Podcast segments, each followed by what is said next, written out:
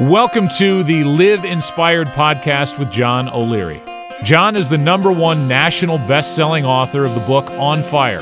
He's a world class inspirational speaker, and he's the host of the Live Inspired podcast. John interviews extraordinary individuals on their life story so that you can wake up from accidental living and more fully live your life story. Here's your host, John O'Leary. Well, hello, my friends. This is John O'Leary, and I'm so happy to have you here joining us in the Live Inspired movement. On every Live Inspired podcast episode, we have amazing guests join us to share their stories, their challenges, their opportunities, their solutions toward it, and ultimately what they learned in order that you and I may live inspired together. Now, frequently, the guests that we have on are shocking it, it's the marathon runner. It's the nun who began marathon running at age, what, 48, and at age 87 ran her most recent marathon. It's the mountain climber. It's the guy who spent 72 days in the Andes. These are, these are men, men and women way over the horizon sometimes from where you and I are today. But on this episode, I have the honor and the pleasure of introducing you, in some regards, ordinary heroes. I, I love ordinary heroes. And this couple that you are going to meet here shortly, they are exhibit A of what happens when we, as normal men and women, step forward. We embrace what we have in life. We play the best hand that we can with the cards that have been dealt toward us. And in doing so, we elevate and inspire and transform the relationships of those lucky enough to do life with us. It's going to be an emotional show. You're going to be introduced to the CNN 2017 Hero of the Year. So you're in for a wild story here. But what you'll find is uh, it's an ordinary story of love and sacrifice and overcoming and understanding ultimately what real perfection and what real beauty ultimately means and looks like in action. What I ask you to do right now is that you tighten up that seatbelt just a little bit more, that you open up that journal a little bit wider, that you uncork that pen that you open wide your mind, your heart, your judgment to how you see things and maybe how you can see things going forward. So, friends, it is my honor to introduce you to my friends, Amy and Ben Wright. Amy and Ben, welcome to Live Inspired with John O'Leary. Thank you, John, and thank you for that kind introduction. We're happy to be joining you today. So well, happy to be here, John. Thanks. It is an honor. It's an honor also to have two guests on the show. It's it's rare that we get to have a, a two for oneer, but today is one of those days. We're looking forward to it. Amy and Ben, for those who are unfamiliar with the names Amy and Ben Wright at this moment, what give us a snapshot of uh, of what you do today, and and uh, maybe even generally where this story might go, what we're going to be talking about. Sure. Well, um, we are the founders of Bitty and Beau's Coffee which opened uh, two years ago in Wilmington, North Carolina, and proudly employs individuals with intellectual and developmental disabilities. And um, that's kind of probably what we'll be focused mostly on today, sharing our story. Um, it is the culmination of a lot of passion and um, the inspiration behind it comes from our two youngest children who both have Down syndrome. Um, so we just um, have been blown away by the way the community, the world has embraced this idea. We are in um, expansion stages now to to continue to grow and to reach people with our mission. Well, we're going to go knee deep at least into that mission. When I was first introduced to your story, and we get candidly so many remarkable stories sent our way that unfortunately we, we can't possibly open the door wide enough to broadcast and celebrate everybody's story. But yours is so compelling that when it was shared around our office, uh, there was no way we could not do this story. So I, I'm, I'm thrilled that we have the opportunity to spend a little bit of time today unpacking that story. And uh, it gets emotional, but it starts ordinary in some regards. Why don't you guys talk about where you met? Where, where did this this love between you both, Amy and Ben, begin? Well, this is kind of a dueling story. Uh, I claim it one way, Amy claims it a bit differently, but uh, I met Amy in Cincinnati, Ohio. She was um, a senior in the conservatory program there, majoring in uh, musical theater. And um, I wanted to meet her, and, and a friend introduced us uh, at the at the end of a show. She was in a stairwell, and and I uh, gave her my best smile, and she kind of uh, uh, said hello and, and, and kind of blew me off. Basically. Yes. That's not exactly right, but, But, that's uh, where our stories differ. the, the story ends well. Um, we met in in August. That was August of 1992. We were engaged on New Year's Eve, and we were married May 30th of 1993. So uh, we're coming up on 25 years here in just a few weeks. Um, but that's how we met. I was there in Cincinnati uh, trying to figure out what in the world I was going to do, having already done quite a bit uh, in my early uh, life or early years of my life. And uh, we got married and moved to New York City, and and uh, you know the story goes from there. I don't know uh, Right. how, how I, yeah. you know the story it's in some regards a story of of success and then then reevaluating what success we're pursuing and making changes in our life to ensure that the ladder we are climbing is leaning against the right wall i i, I love your backstory. I love the fact that you made it to New York, and then I love the fact that you began a family. So, Amy, why don't you take over from the New York days? What tell us about New York? Sure. So when Ben and I met and married, he had already had a professional uh, career in New York as an actor and was back in college kind of seeking to wrap up his degree so that he could move on and, and do something else. Wasn't really interested in pursuing the theater anymore, but I was fresh out of school. I wanted to give it a try.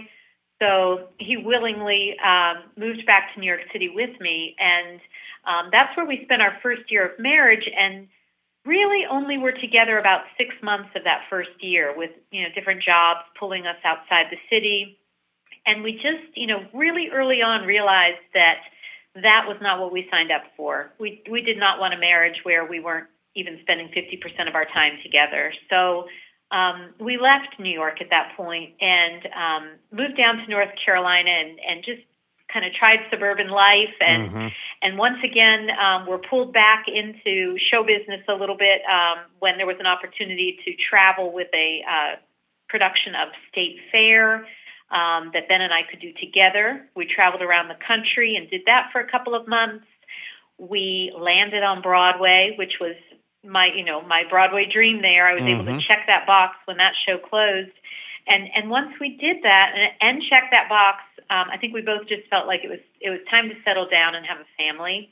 And um, we planted ourselves in North Carolina, where we had a lot of family at the time, and began a new chapter. And um, I guess that that kind of brings us to you know Here we are, where right? we are in our life now. Yeah. And I- I'll just say this for our listeners. They are scooting past a really terrific brag sheet and bio that, that both have professionally and personally uh, in order to get to what this conversation is really all about today. And it, it is about um, it is about seeing perfection where others might see challenges.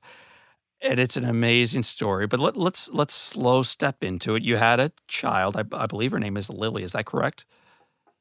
Correct. She is our oldest and is about to turn 20 this year. So that's right. life is good. The the family uh, is is is rooting well. You have a little baby girl. I think her name is Emma Grace.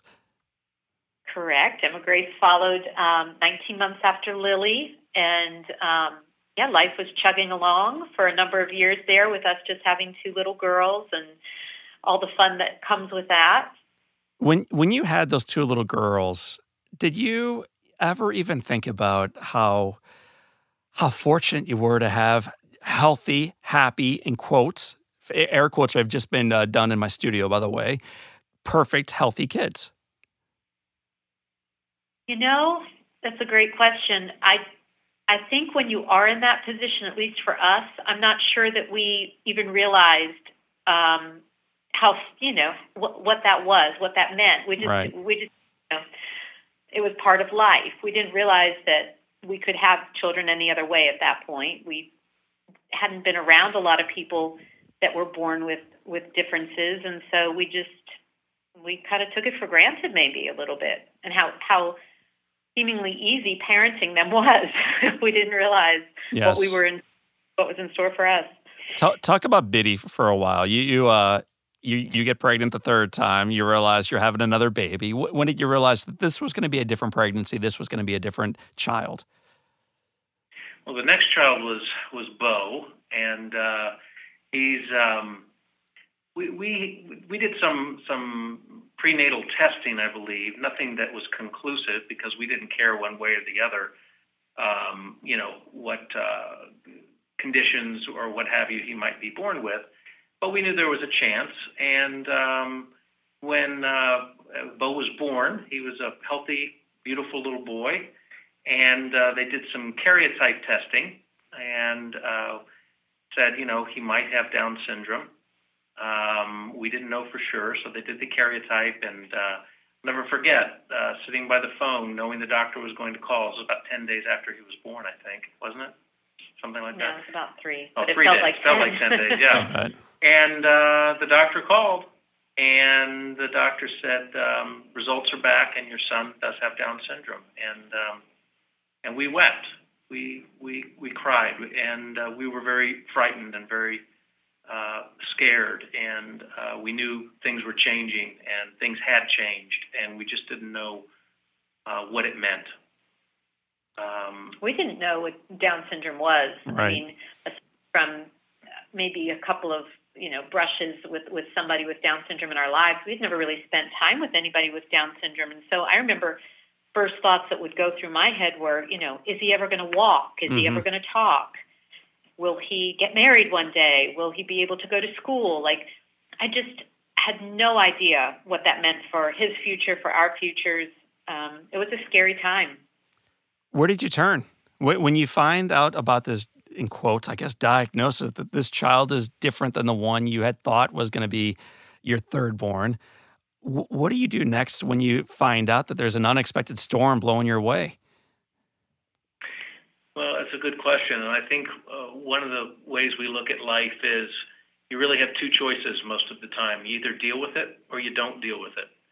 And we decided to deal with it, obviously. And, uh, and we just jumped headfirst into what is Down syndrome. And we researched on our own all that we could. We talked to different friends in the medical community who uh, knew anything about it, and um, we just embraced it fully and just said, "Hey, this is uh, this is the, the the little guy that God has given to us, and he is 100% human, and he is our son, and we will uh, be the very best parents that we can be to him."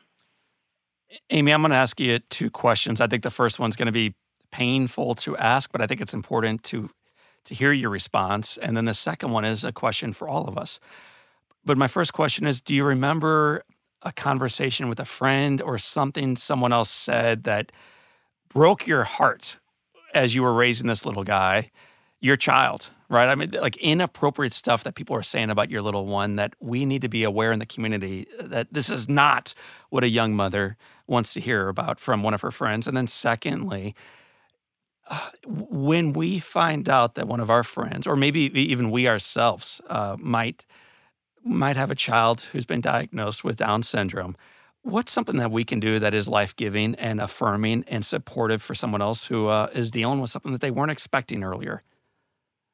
Yeah, well, sadly, um, most people I you know look back on on when Beau was born, and and most people treated it like a funeral in a way. And I remember um, one of my closest friends coming over with dinner and hugging me on the porch and telling me how sorry she was. And um, and that really colors how you feel about your child at the time. You think, "Gosh, everybody's so yes. sad for me. What what is what's going on here?" Um, and so I have really made a point anytime in life that I meet anybody who is expecting a child that has Down syndrome or any other that disability to first and foremost congratulate them mm. because I wish somebody had said that to, to us in the beginning. Um, and I think it's a powerful thing. I, I, I did it one time, and, and the parents who were expecting a child with Down syndrome just said, I cannot believe you just said that. You know, nobody has said that to us before and um, and it does. It shapes you know the way people feel about their child and and about others with Down syndrome. Um, so you know we learned so much uh, through the process of of welcoming Beau into our family and the, you know raising him and and I know you're going to to move along here in a second to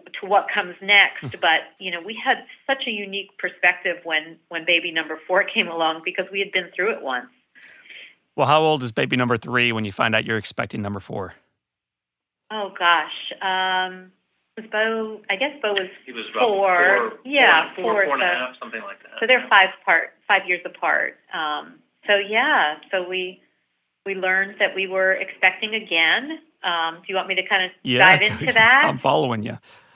Yeah, so so yeah, we're trucking along. We've got our two little girls. We've got Beau, and we learn we're expecting another child. And um, this go around, you know, I was my maternal age was a, a lot greater, and they were, you know, a little concerned about just my pregnancy in general. Um, so they did some some various ultrasounds and testing early on, and and discovered that the little girl that I was carrying had um, a condition called a cystic hygroma that was um, really um, creating some challenges for her survival uh, through the pregnancy. So the doctors early on said to us, you know, you've got about a 25% chance that she's going to, you're going to be able to carry her to term. hmm It was a very um, scary time again. Um, they said, you know, there may be some chromosomal or abnormalities, but Ben and I were completely just focused on on her um, survival. survival. Yeah, we didn't care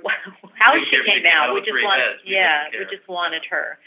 And um, there was a lot of a lot of praying going on, um, and miraculously through the that first, um, gosh, I think about 19 weeks, we saw this cystic hygroma grow and really threaten her life, and then we saw it shrink. Mm. And um, and then you know somewhere along the way there they said it looks like she has down syndrome too and we We cried again. yeah we And- cried a lot again but just But it was a very different, uh, very different type of tear. It was a tear of joy, not a tear of yeah sorrow or fear. We we knew what Down syndrome was, and uh, we were overjoyed we, you know, they might as well have said, you know, your daughter has blonde hair. We, we, it was just a very normal thing to us, and we totally got it, and uh, couldn't have been happier. All right, so the, the cynic in the back of the bus right now listening to the podcast with their arms crossed has just said, What a bunch of bull, man. There, there's no way they cried tears of joy.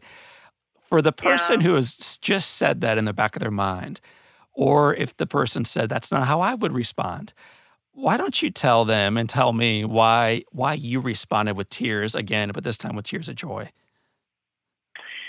I think it's because, you know, we fear what we don't understand. We fear what we don't have experience with. We fear what we don't know. And when you don't know anything about, in this case, Down syndrome, there's a lot of fear there, and there's a lot of immediate judgment, and there's a lot of preconceived and ongoing notions about it.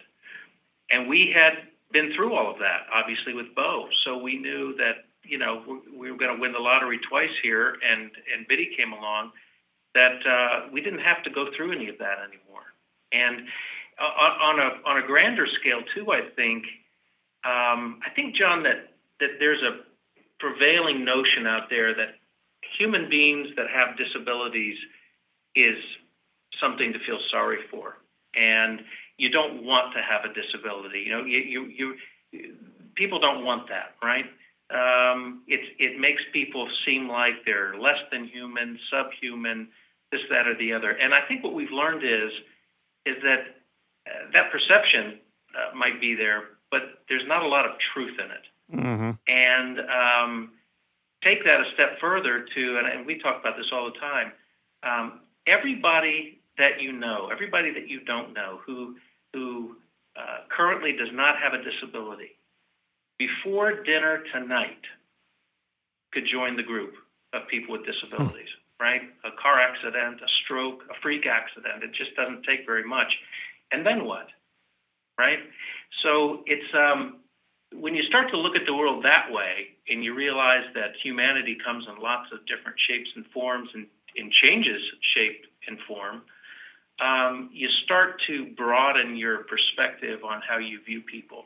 And dis- people that live with disabilities are 100% human beings and they mostly want everything that everybody else wants. I say mostly only because sometimes it's hard for them to communicate that. Mm-hmm. Um, but um, anyway, that, that, I'm kind of rambling. But uh, Amy, do you want to have anything to add? No, I think you said it well. Yeah.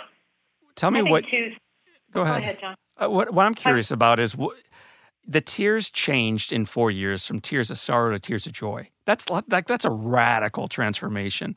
So I'm curious, in those first four years with your little Beau, what did he teach you about life that allowed you to recognize in that fourth pregnancy, hey, what a gift we're having this time? Yeah. You know, um, I do believe we grew stronger as a couple, stronger as a family um, when Beau joined our lives. And uh, I think so much of that has to do with what you asked earlier about, you know, how did you how did you feel when you were raising your two girls, and did you ever stop and think about um, how easy it was, or, or I can't remember exactly how you phrased it, but you know, raising Beau, there were a number of challenges. You know, he was born blind.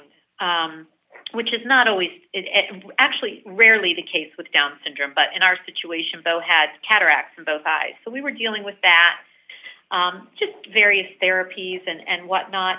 I mean, there there are lots of things you obstacles you have to overcome, and each time we'd overcome an obstacle, I feel like it just made us appreciate what we had so much more, appreciate each other, appreciate the lives we had, and and I think when those tears of joy started flowing with Bitty, it, it's kind of like a oh gosh, we get to do this again, and it's it's going to be even better this time because the fear has been erased. But there's definitely a um, a sense of gratitude that that you get just through overcoming challenges. Mm. The challenges are real and they will always be in front of you. One, one of the challenges as you grew with these kids is the realization that their future is dimmed by some of the practices in our community today. I, b- I believe unemployment is 80% among among our population for those who have intellectual and developmental delays. Is, is that about an accurate stat? That is. That is the statistic we use. Um, and uh, isn't that appalling? it's shocking. And for a guy who people sometimes glance at me and think that I have uh, challenges physically, uh, there's there's a way to solve this. There's a way to move through this. And and you actually instead of pointing out what's wrong, you're moving toward what's right. So let, us talk about that recognize that recognition of, wow, this is unfair. How, how you felt when you recognized how how limited their future was, and now what you're doing about it today. Yeah, well, you know, when when Beau was born is when we were uh, clearly thrust into the world of, of people who live with disabilities, and what we noticed was when um, folks made it through the public school system, and um, you know, 20, 21, 22, depending on the state. Um, it was kind of like light, the lights went out after they got out of high school. Um, most of them seemed like if they had a job, it, it was for an hour um, a week or two hours a week in a in stocking something in a back room somewhere out of sight. Mm-hmm. Um, they they got to go bowling maybe once a week and Special Olympics twice a year, and, and, and these are wonderful, great things. But the business world um, just almost categorically ignored them or felt like um, you know they had the business world in order to hire people with uh, IDD, intellectual developmental disabilities, you know, had to have a quote a heart for it unquote, mm-hmm. and um, in order to you know to hire somebody because the notion was you know if you're going to hire them, you're kind of doing it um, as, as a charity, and um, you know you might pay them, but it's really just you, you kind of feel sorry for them, and and, and it's sympathy. Um, and we just thought, you know, we've got some skin in the game here, right? Bitty and Beau, and and we didn't want the lights to go out for them when they got through high school, so we said we're going to do something about this, and, and we're going to we're going to what we thought we were going to do first of all is is uh, put a dent in this unemployment rate of 80 percent, you know, and uh, that's when uh, you know opening the coffee shop and all. But what we quickly realized is that you know while we plan on opening lots of coffee shops, um, that's really just our platform to show the world that people with disabilities deserve more than sympathy. They deserve empathy and compassion. and they deserve more than charity. They deserve a chance at prosperity. And um, we didn't know that going into this, but mm. that's what we're focused on right now. So, talk about that. This uh, this ability that they have to not only gain employment of value, but to inspire us to recognize um, the limitless possibility, not, not only within their lives, but within ours. Right. Well, we, you know, we said in the beginning we were creating jobs for people with disabilities. That's, you know, we started with a staff of 19. We now employ uh, 60, but it is so much more than providing jobs to these individuals. It is for the typically developing guests that come into the coffee shop that feel and experience a transformation so that then when they go back out into the world yes. they have a new perspective a new feeling about people with intellectual and developmental disabilities that maybe they never had before so i think that's that's been kind of the great surprise to us too through this whole experience is while it was important to create these jobs what's more important is that we change the way people see people with intellectual and developmental disabilities. You mentioned something important there because I think most of us think it's about employing somebody, almost charity, if you will. But what you're really calling out here, first, that's not true. And secondly, it transforms the lives of the rest of us. There was a little coffee shop in St. Louis that I visited about two years ago. And uh, a, a, remarkable individual came up, served me my coffee, smiled at me, talked to me, shook my hand, asked me if I needed anything. So I said, just just one thing. Can I take a picture with you and, and put it online? And the gentleman said, Yes, absolutely. So we took this little picture, I put it online, and I said, This is the best service I've ever received, ever. That's all I put. And it went viral, not because of our platform, but because this guy has his own following already from this coffee shop. He has some intellectual and developmental delays. And there are people that go into that coffee shop daily to be encouraged about rising up, about meeting others where they are, about loving life, about reflecting joy uh, unashamedly. Share with me a, a story or two about a customer who came in for coffee and left with much more. Oh, wow. Well, my favorite story about that is um, we have a, a young woman named Elizabeth who has Down syndrome who was working behind the counter, and a young couple came in. Um, the woman was expecting her belly. It was, it was very obvious she was expecting a child. Um, she and her husband sat there and conversed with Elizabeth uh, for perhaps an hour um, Elizabeth is wonderful at, at leaning across the counter and giving hugs, and you could just tell there was just a lot of love flowing. Um, and when the couple got up to leave, uh, the woman said to Elizabeth, "The baby we're expecting has Down syndrome too." And um, you know, Elizabeth just threw her arms in the air and and said, "Yes!" You know, she was just excited, and and I thought, you know, what a transformative experience for that young couple to see what is possible, to, to have that glimpse into the future and, and know that their child can achieve everything that Elizabeth is achieving. And, and that's that glimpse that I wish, you know, Ben and I had had when Beau was born. We just, we didn't have hope at that point. And what we feel like the coffee shop brings is, is a lot of hope to people. Ben, I, would hate to say, hey, man, I want you to one up that because I think it's impossible to share a more beautiful story than that one. But you you yeah. probably have your favorites too. So why why don't you share your Elizabeth story with whomever it may be? Yeah, I I have a a friend um, that has a, a, son with Down syndrome who is older than Beau uh, by a good ten or fifteen years, and um, his son never had a job before he got his job at at Bitty and Beau's. And this is a very successful man, a very well educated man, uh, very highly regarded.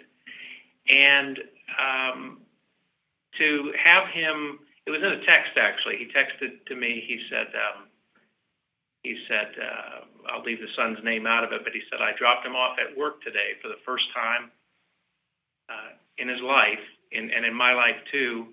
And this is a very stoic guy. This is a guy who saves people's lives. And he said, uh, he said it really means a lot to us. Uh, kind of chokes a guy up a little bit. Uh, w- w- was his text, and you know that that was a shot out of the blue because this is a guy I would never expect that sort of thing. But it, it, you know, obviously it meant a lot to his son to have a job at the coffee shop, but it meant it meant just as much to the parents. Mm. Who knows? Maybe more. You know, that somebody you know saw value in their in their child and and uh, and and, and gave them a chance and um, and told them affirmed uh, that you know it's okay to have a disability. It's okay to have Down syndrome. It's okay to have cerebral palsy. It's okay to have autism. It's all part of the human condition.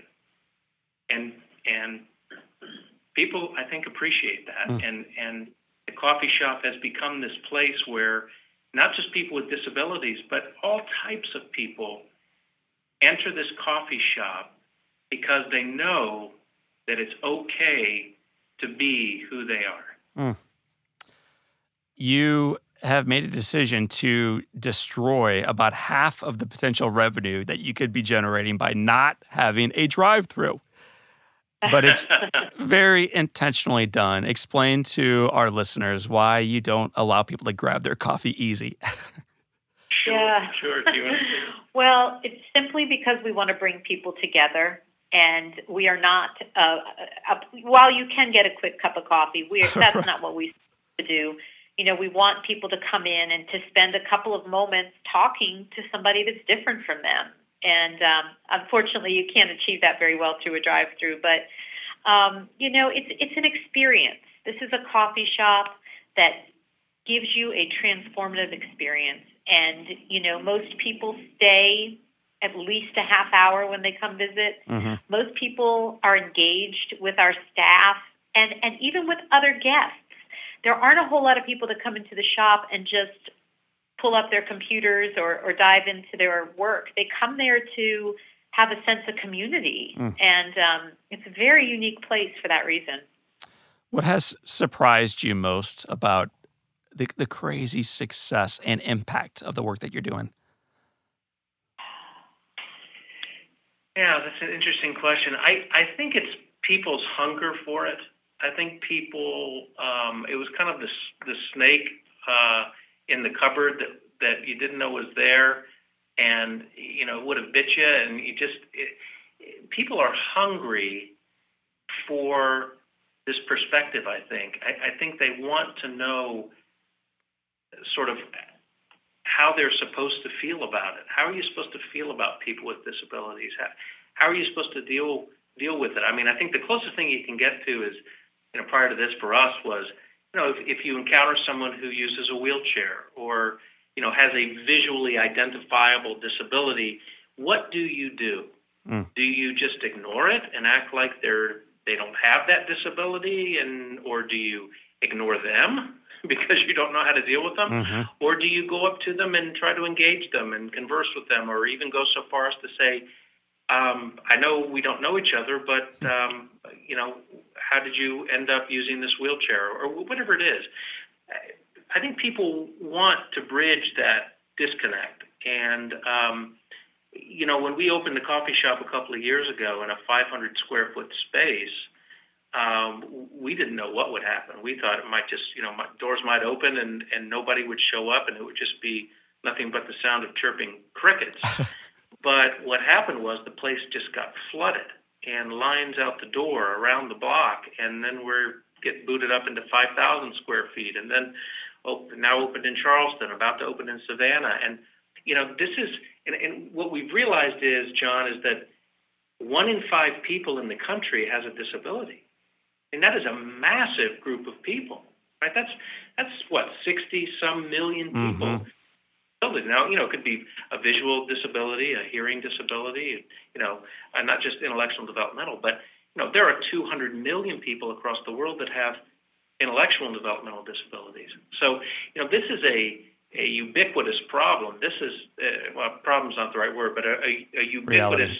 Yeah. condition, reality, exactly. And people just really don't know what to do with it. You know, there's this massive disconnect I, that we're focused on right now where you know, people such as our family who have uh, family members with disabilities.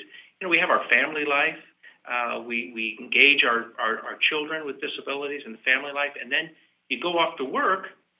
Maybe we're not a great example, but you, you go off to work, and all of a sudden, that doesn't exist anymore, right? There's nobody like your child anywhere, uh, for the most part and and that is just a bizarre state of affairs, I think. And people say, well, I don't know how to deal with that in the business world. You know, who, who am I going to take off of their job to help this person or job coaches and this? You know, and and to me, to us, it's just kind of a a, a bucket full of excuses. You know, it's it's kind of like how do parents deal with it when the child with this with a disability is born or gets a disability? You, you just you deal with it. You figure it out. You don't have time to drop everything you're doing and go get a PhD in special education. You just have to figure it out. And the business world is entrepreneurial enough and innovative enough, I think, to figure it out too. So Amy, I have, I have, a question for you in a moment, but Ben, I want to follow up with that briefly. Is there one example of a, an entrepreneur, a business leader, a salesperson that has come in for coffee, learned your story, and said, "You know what? I I I see how I can become part of this solution," and and done something thinking outside the box? Well, yes. Um, you know, uh, there's a large company in our town here uh, that's you know in the in, in the science field, and boy, have they stepped up to the plate and reached out uh, to us and said, "Hey, we want to do more of this." You know, there there are um, there are there is a place for people with uh, disabilities in, in our company and please help us identify those folks who want to work. And uh, we want to interview them and, and, and hire them. And uh, they have done just a bang up job of, uh, of you know, walking the talk. And mm. we're super proud of them. Amy Wright, you were nominated as one of 2017 CNN's Heroes of the Year. How did you first learn that you'd even been nominated for this? Oh gosh, um, just a phone call I had received at the shop, and um, it was a very um, long process. A lot of um, a lot of weeks of of CNN learning about who I was and what what we were doing at the coffee shop, and um, it was very. It, I don't know. It's so funny. I think it took a matter of months between the time they first reached out to me and I learned I had been chosen, um, which is probably most definitely my greatest professional uh, accomplishment and um, and very humbling. Um, but it just it was a, a, fantastic platform for us to share what mm-hmm. we're doing at Bitty and Beau's Coffee and reach people all over the world with this story. And um, it's been it's been a, a ride we didn't see coming and, and one we'll never forget. At the award ceremony itself, uh, there's a great video, and we'll link to it, of course, on our website in the show notes. It's when you hear your name as the 2017 CNN Hero of the Year, and you just you lose it. You walk up there. This is the sixth year of CNN's collaboration with the Annenberg Foundation. We're so proud of that. And since we announced the top 10 heroes, we gave you the opportunity to vote for the hero who inspires you the most. The hero with the most votes will receive an additional $100,000 to continue their life changing work. Ladies and gentlemen, the 2017 CNN Hero of the Year is Amy, Amy Wright. Wright. What, what was that emotion like when you heard your name, knowing also, I mean, who you were against was incredible. Everyone was worthy. But what, what was it yeah. like to hear your name and realize uh, what they were really nominating there, what they were really celebrating? Uh, I just, throughout the whole voting process, too, I just felt such support there were so many people behind what we're doing. And uh, in that moment when they said my name, I just thought about how much that meant to so many, um, especially to Bitty and Beau, who I knew were at home watching the show. And um, and I'll tell you, they, they talk about it almost daily that um, they're so proud of me for, for being named that. And I always say it's it's a family thing. It's you know I share this with you guys but it, it, it has given them such a sense of pride and identity too. Um, but I just felt it was a win for everybody. For people with disabilities, for people that care for people with disabilities, and for people who have just joined this human rights movement with us and and have shown their solidarity by by purchasing a cup of coffee or um, you know however it is they want to to support our business. It's it, it felt like a win for all. I'm, I'm going to share the the last line from your short and incredibly beautiful, articulate uh, acceptance speech, and then I'd like you to share with us what you mean by it. Uh, Bitty and Beau, I know that you are home watching this live right now. And I'll get emotional telling you this because I think it's so well said, but this is what you followed with. I need you to know that you are perfect, and I would not change you for the world, but I would change the world for you. Thank you. And then you drop the mic. so uh, it is such a it's such a beautiful way to wrap up. But tell me what you mean with those words. I just I wanted them to know above all else that even if a doctor came to me today and said, We have found a cure for Down syndrome, I wouldn't want it.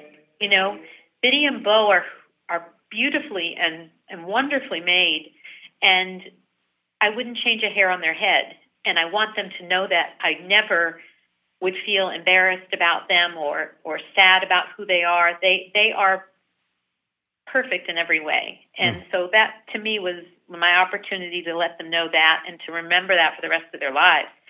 Now, that being said, I will fight every day of my life till I take my dying breath to change this world for them mm-hmm. because not everybody feels that way about people with Down syndrome or other disabilities. And we've come a long way, but we have a long way to go.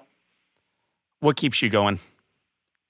Oh, I just, you know, just that dream of, of my children being valued the way that the world values our older two girls. I don't want I don't want people to see them as less than because they're not. You know, I I, I like to say sometimes that you know Down syndrome is a is a third copy of the 21st chromosome. So they have one more chromosome than we do. And it makes me wonder sometimes if the rest of us are just missing that mm. chromosome. Mm. What what they have, the way they are created, is, is a way that I think we could all learn a lot from and, and, and love each other a lot more if we had that extra chromosome. So I know you both listen to the Live Inspired podcast, so you're familiar with what's coming next. We call it the Live Inspired Seven. Before we switch gears, my final question to you is: uh, give me one thing that you have learned through the honor of parenting these two kids. And I realize you could spend another hour bragging on them. But what's one thing you learned about work or life or joy or overcoming or relationship or any other direction you want to take it by parenting these two little ones? Well, that's a really interesting question. And I tell you what, I think what I've learned is, and it's sort of obvious, is that everybody's not the the valedictorian of their class. Everybody's not the quarterback of the football team. Everybody's not the lead cheerleader on the squad. In fact, most of us aren't. Um, the world val- seems to value big, fast, smart, and strong people. And the minute you're not big, fast, smart, and strong, you start to get pushed down on the you know down the down the spectrum. And I think what raising these two little ones with with disabilities has taught us is is that there's room for everybody, and that it's a big, big, big world, and we all come in different shapes and sizes and, and abilities, and there's room for everybody. We just have to um, see it that way. Mm. Amy.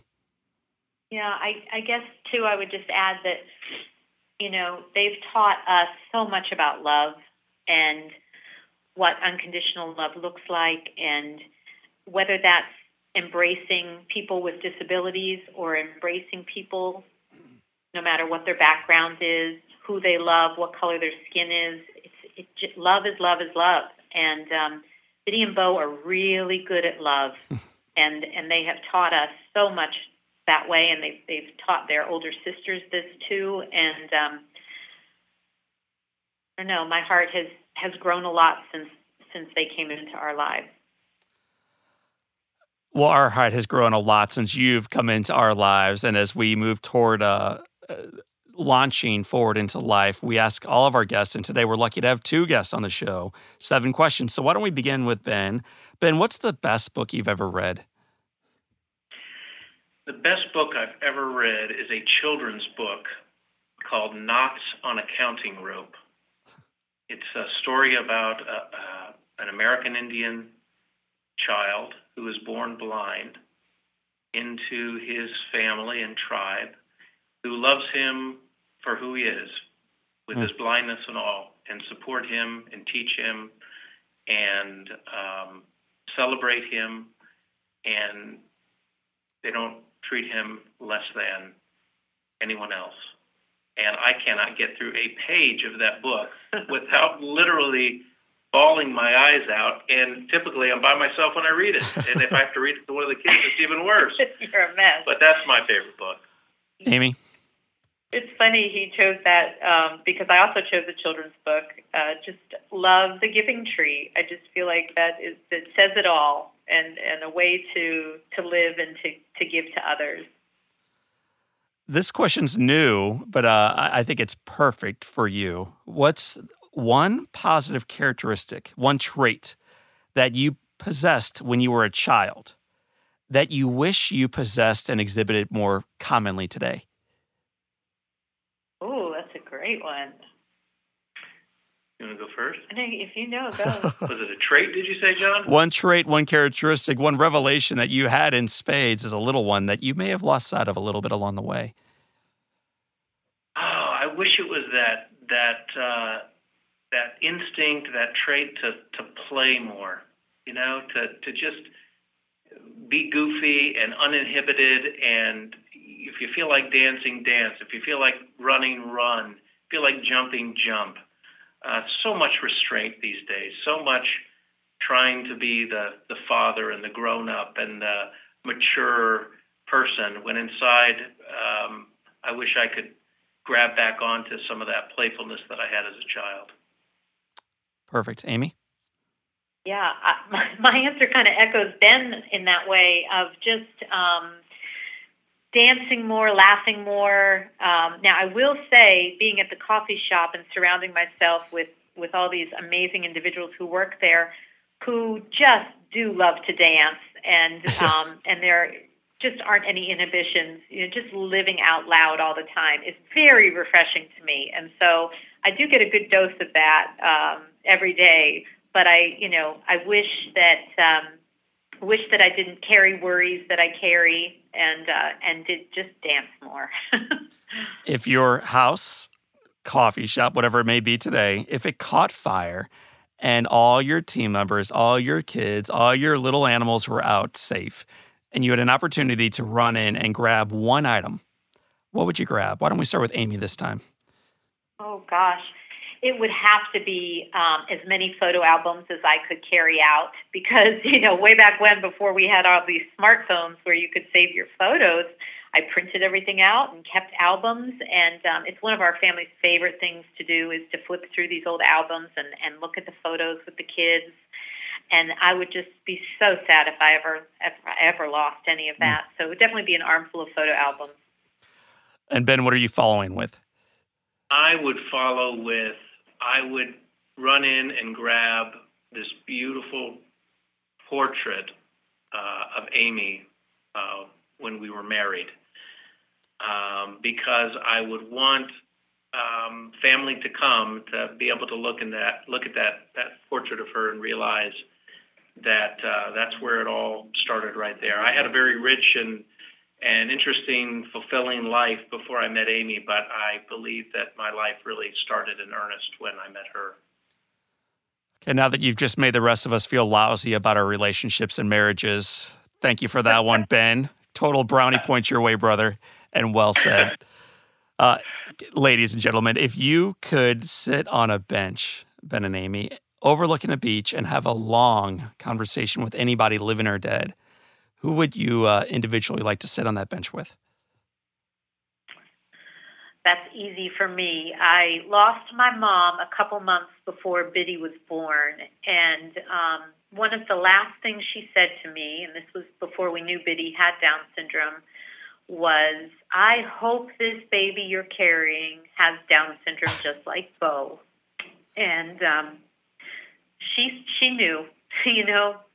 I tell people that story, and they can't even believe that a grandmother would wish another child with Down syndrome on a family. they clearly don't know us. Yes. But um, I would just love to sit with my mom and tell her how amazing her grandchildren are. Mm. So that would be my answer. ben. For me, um, I think it would be Amy.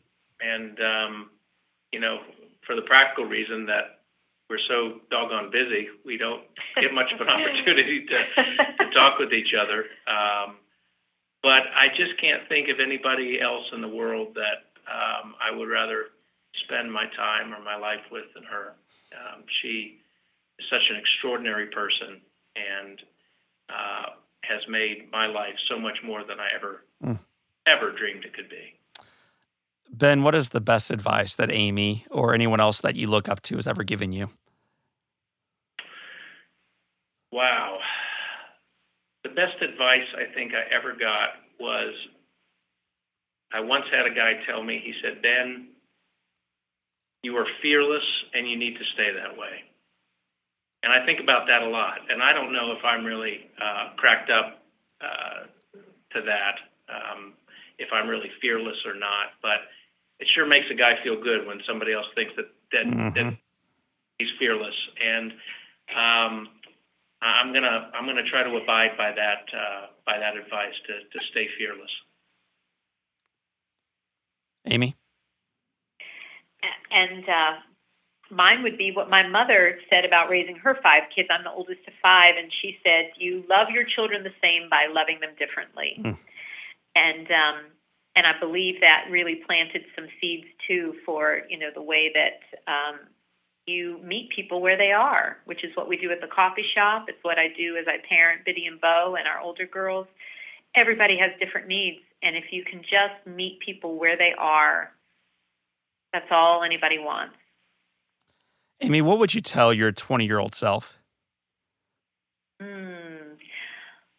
I would say, you think this is good now? just wait. The best is yet to come. And um, you just, I had no idea at 20 that my life would be the way it is now. And um, just listen more, trust more, um, and enjoy the ride. Mm. And Ben? What would I tell my 20 year old self? Oh my goodness. Um, I think I would tell myself to take even more risks than what you took as a young man. Uh, that life is unpredictable. Uh, it can be short. It can change in a heartbeat. And if it's something you feel like doing, it's something that you believe in, don't just think about it, try to do it. Ben and Amy Wright, it has been said that all great coffee shop owners and people and leaders and spouses and children and friends and live inspired podcast guests can have their lives summed up in one sentence. Uh, ben and then Amy, how would you like your one sentence to read? You go first. Oh, I know you said that. oh, I think I would like my sentence to be He broadened my perspective on what I thought was possible and gave me hope. Mm. And uh, I'm going to say, I hope that people someday say about me that she loved fiercely. Well, Amy and Ben Wright, you indeed have loved fiercely. And I am convinced you have broadened the perspective on what we all think is possible. It has been an honor and a joy to spend an hour with you on the Live Inspired podcast. Thank you, John. It's been an honor. It's been our honor, John. Thank you for having us. My friends, that uh, was Amy. That was Ben. They are the Wrights. I am John O'Leary, and today is your day. Be like them, live inspired.